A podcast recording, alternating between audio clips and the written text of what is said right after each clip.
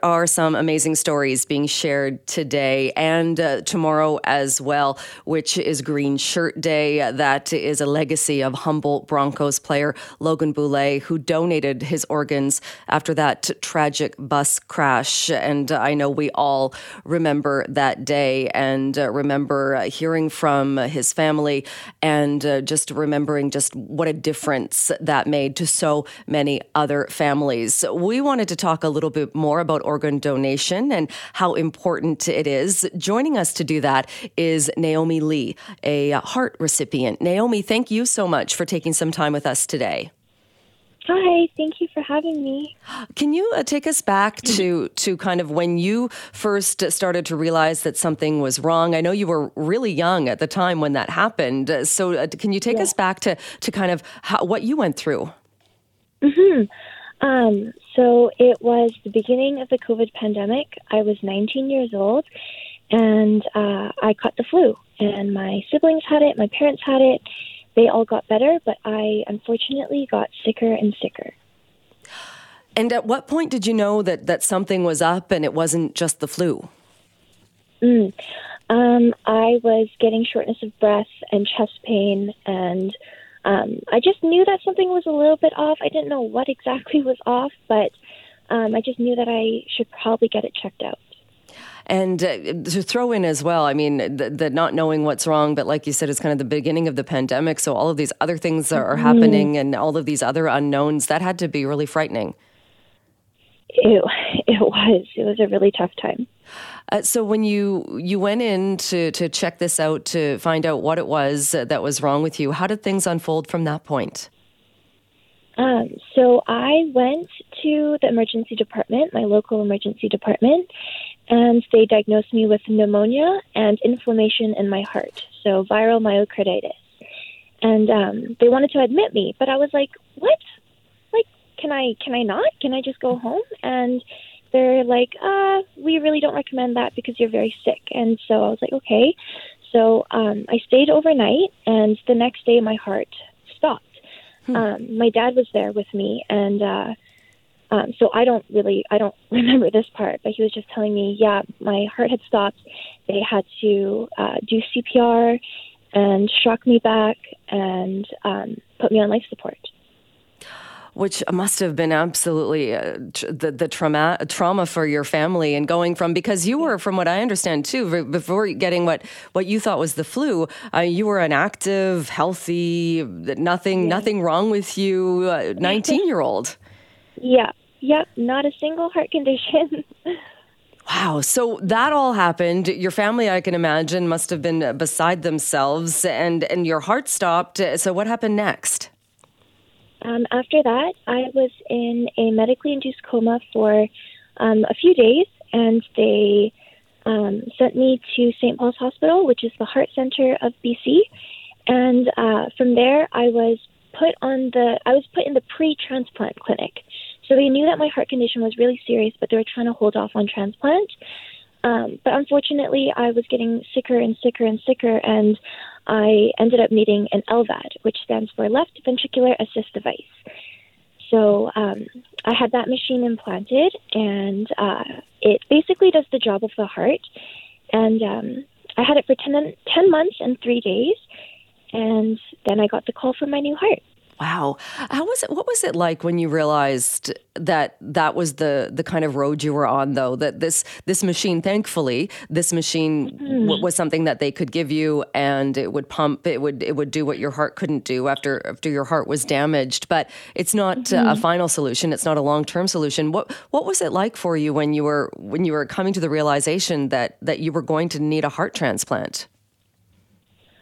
Oh, um, it was hard. It was really hard. I when I found out that I needed a heart transplant, I was I was devastated, and I just I thought that life couldn't go on after, and I just couldn't see myself um, being happy or healthy or anything, and and so I reached out to people. I reached out to other heart transplant recipients, and when I heard that they have families and they work and they enjoy life, I was like, what?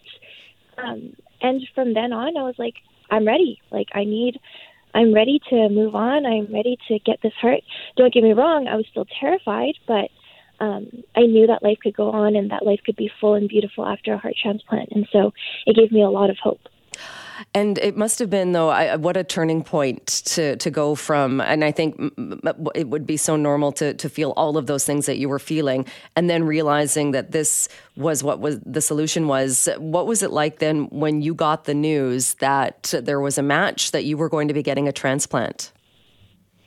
Ooh, um, so my my heart transplant nurse, she called me on um, on a Thursday morning, I believe, and uh, I I don't know, I don't know why. I just didn't expect her to say it, and and so I just was like, "Hey, how's it going?" And she's like, "Oh, how are you doing?" and everything. And then she's like, "We have a heart for you," and and like before I knew it, like goodness, just like tears were like falling out of my eyes, and I was like, "What is happening?" I was so overwhelmed.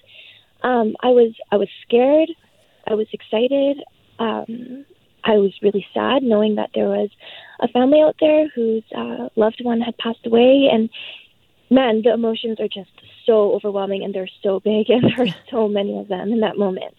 Yeah, I, have often wondered about that too. That it must be different in that you want to be so happy, and you know that this is the thing that's going to let you live. But when it's something like a heart, it's not. It's not a living kidney donor or something that that you know yeah. there's this sadness that comes with it as well. Yes, yes.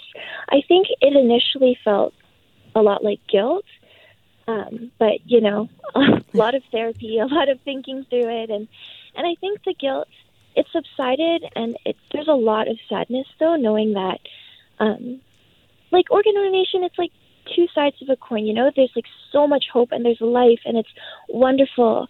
Um, and then there's also a family who's really, really grieving and has faced something terrible. So um, yeah, it's it's a really it's a tough one for sure. Do you remember what it was like uh, when uh, you went in for your surgery and when you woke up having uh, having a, a, new heart put uh, into your yeah. chest? Yes.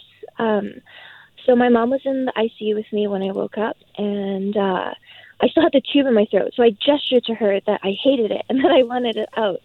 Um, but yeah, I think one of the main things that I noticed was just how hard my heart was pumping because for the past year, I guess, a little over a year, my heart just wasn't working and I couldn't really feel my pulse much. So to have a new heart that was super strong, um, beating super hard was crazy. I could feel it throughout my entire body. Wow. And what was it like then? How did your life change now after uh, pretty major surgery and coming through mm-hmm. that and recovering? What, what was it like, the recovery and, and kind of getting your life back? Yeah. Um, recovery went really, really smoothly. Um, I was out of the hospital in, I think, 10 days. Hmm. Um, and I did a lot of cardiac rehab, took my dog for a lot of walks. Um, and I slowly return to school. So currently, I'm only taking two classes, um, but I'm hoping to slowly each semester increase by a class until I'm back to full time. Um, I feel like my life has changed a lot for sure. I think I uh, move slower and um, and I try not to be so anxious. And I realize that life is short, that every single day is a gift. Um, so yeah, I think my life certainly, no, I know my life has changed for the better. Um, but yeah, it's just a matter of adjusting to my new normal, and yeah, but it's been really good. It sounds uh, sounds amazing because I'm guessing there would have been a whole lot of things being on the LVAD machine that you couldn't do. Yes, yes, I love swimming. Swimming is one of my favorite things. Now I'm a swim instructor, but uh, yeah, no, no, sw- no swimming, no pool. Um, when I showered, I had to tape up my stomach because the LVAD is um, like half internal, half external. So there's like a tube connecting. Um, yeah, it's it's this whole thing. I could go into it and talk for a long time, but I that. No, no, that's I find your the story is fascinating to get to this perspective on this. Um, what does it mean to you then? Because and one of the reasons we're we're doing this is to talk more about organ donation awareness. Uh, tomorrow being mm-hmm. Green Shirt Day, uh, what what kind of message or what does it mean to you now with this perspective when we talk about organ donation? Yeah. Um, organ donation, it saves lives, and it it's just incredible to think that one person who can't use their organs anymore can save the lives of up to eight people, and it's a really I think it is a really tough topic to think about because nobody likes to think about um, about losing loved ones or about um, your own mortality, right? But um, yeah, the reality is is that if someone doesn't need their organs anymore, they can make an incredible impact. And see my life's not only changed, but it's my family members and it's my community. And um, yeah, I I just I couldn't be more thankful for my second chance. And yeah, that's all thanks to somebody's somebody and their family's really, really selfless and gracious decision to donate organs. Does it make you think about it as well in that that there the moment when a family does have to make that decision and uh, such a stressful time for that family, a stressful time for your family, uh, you waiting on mm-hmm. that list that that uh, like you said nobody really likes to talk about it, but it is so important yeah. that people know what your wishes are. Yeah, I think that's one of the big things is that um, a lot of people. So I just I had read a stat earlier that um, like ninety around ninety percent of British Columbians are totally for organ donation, but only about thirty percent have signed up. Um, and the thing about signing up is that um, it kind of gives the your your loved ones peace about um, uh, like a decision that's really really hard to make in a really really painful time but um, to honor that decision of uh, the the loved one who's passed their desire to um, save other people's lives is i mean it's never easy but i think maybe it'll make a slight a really tough decision a little bit easier. So yeah for sure. And uh, Naomi, do you feel like like you have this obli- not obligation, I don't think is the right word, but do you feel like you need to to go out of your way now to to live the best life you possibly can to to pay tribute to this person or to to thank this person and to to uh, to you know acknowledge that this person the reason that you're here is because of this?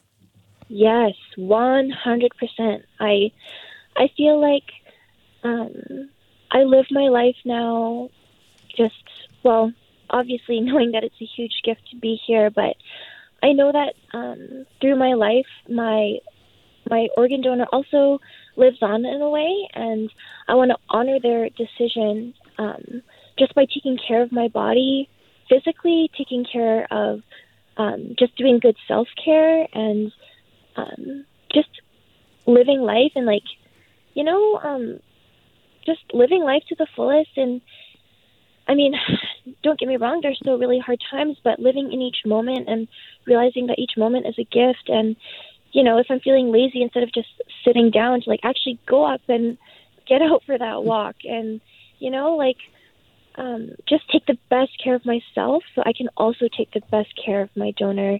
And our our heart, my donor and I, our heart, take the best care of it possible. All right. Well, Naomi, thank you so much for joining us and for talking more about this today. I really appreciate you sharing your story. Yeah, no, thank you for having me.